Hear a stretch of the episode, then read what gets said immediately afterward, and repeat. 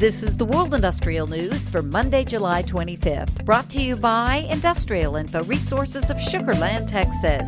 This newscast is sponsored by AVEVA. Listen to part two of their podcast addressing climate change with the Internet of Things and AI.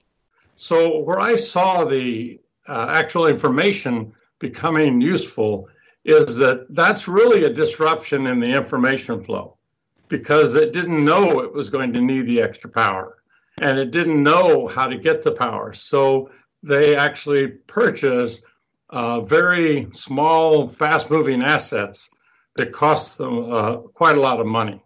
Basically, that's where the data come into it. You can't really run optimally unless you, first of all, know where you are and know where you need to be. And thirdly, you actually take action. Thank you. So, Pat, you know, there's there's so many encouraging solutions that are coming out around AI and the potentials here. What's necessary to ensure data quality into AI and, and other applications and solutions? I've heard you explain it before as AI being the shiny race car that everybody wants, but we all know that we need the highway built for those cars to optimize performance on. Can you talk to us a little bit about this this foundational layer as a prerequisite to AI? What do we need to know to get there? It's a big question. Uh, getting the data and getting it in properly for what's expected by the application ha- has been a challenge. So I can give a couple of examples there. One would be if you look within a facility, you look at the informational needs of an operator versus the op- the informational needs of a maintenance person. An operator or operations, they basically are trying to have stability throughout the transient for material and energy balances, two, three days, something on that order. If you look at the maintenance people, they're looking for a cause and effect, a fault that may have caused a piece of equipment to fail, but they're looking at the same data. To hear the full podcast, search for IIR's Industry Today podcast on your favorite podcast provider. Industrial Info is pleased to be presenting a complimentary webinar about the global liquefied natural gas industry. The webinar will be held on Wednesday, July 27th at 10 a.m. Central Time. The webinar also will be repeated for audiences in Europe and the Asia Pacific region.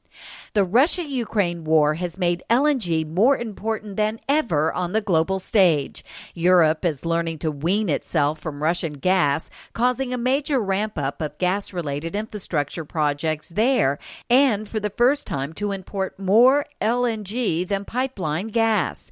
U.S. LNG producers are stepping up to the call, exporting increasing amounts of LNG to Europe rather than to Asia, where a majority of cargoes previously headed. The discussion of how to integrate industry into the hydrogen economy involves two different aspects of use. Currently, the great majority of hydrogen is already used in industry as a feedstock. It goes into ammonia, which becomes fertilizer, which boosts food production across the globe. It is used in metals production and medicine to make hydrogen peroxide a disinfectant. Hydrogen also is used in oil and gas refining, in hydrocracking cracking to reduce sulfur in diesel. It also is a base ingredient in methanol. But the true goal of the hydrogen economy is to reduce the burning of fossil fuels that release CO2 and other petroleum based byproducts. Here, the future of hydrogen is murkier because in processes like smelting steel and making concrete, the process itself gives off CO2.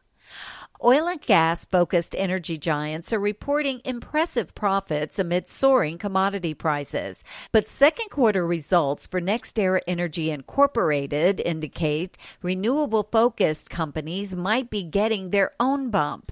Rising demand for clean energy fueled by record heat and fossil fuel based energy prices pushed the company's profits and order backlog to unexpected highs.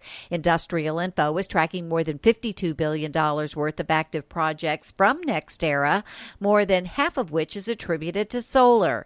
NextEra's order backlog for renewable based energy generation grew by more than 2 gigawatts from the first quarter. And India is taking steps in green hydrogen production as a part of its transition to a green economy. Green hydrogen is produced during the electrolysis of water using renewable power such as wind or solar. India holds the majority of investments in the South Asia region. Karnataka, Tamil Nadu, and Andhra Pradesh are the main investment intensive areas due to their geographical proximity to renewable energy resources. For details on these and other breaking news, read the full stories at www.industrialinfo.com. I'm Peggy Tuck, reporting for Industrial Info News.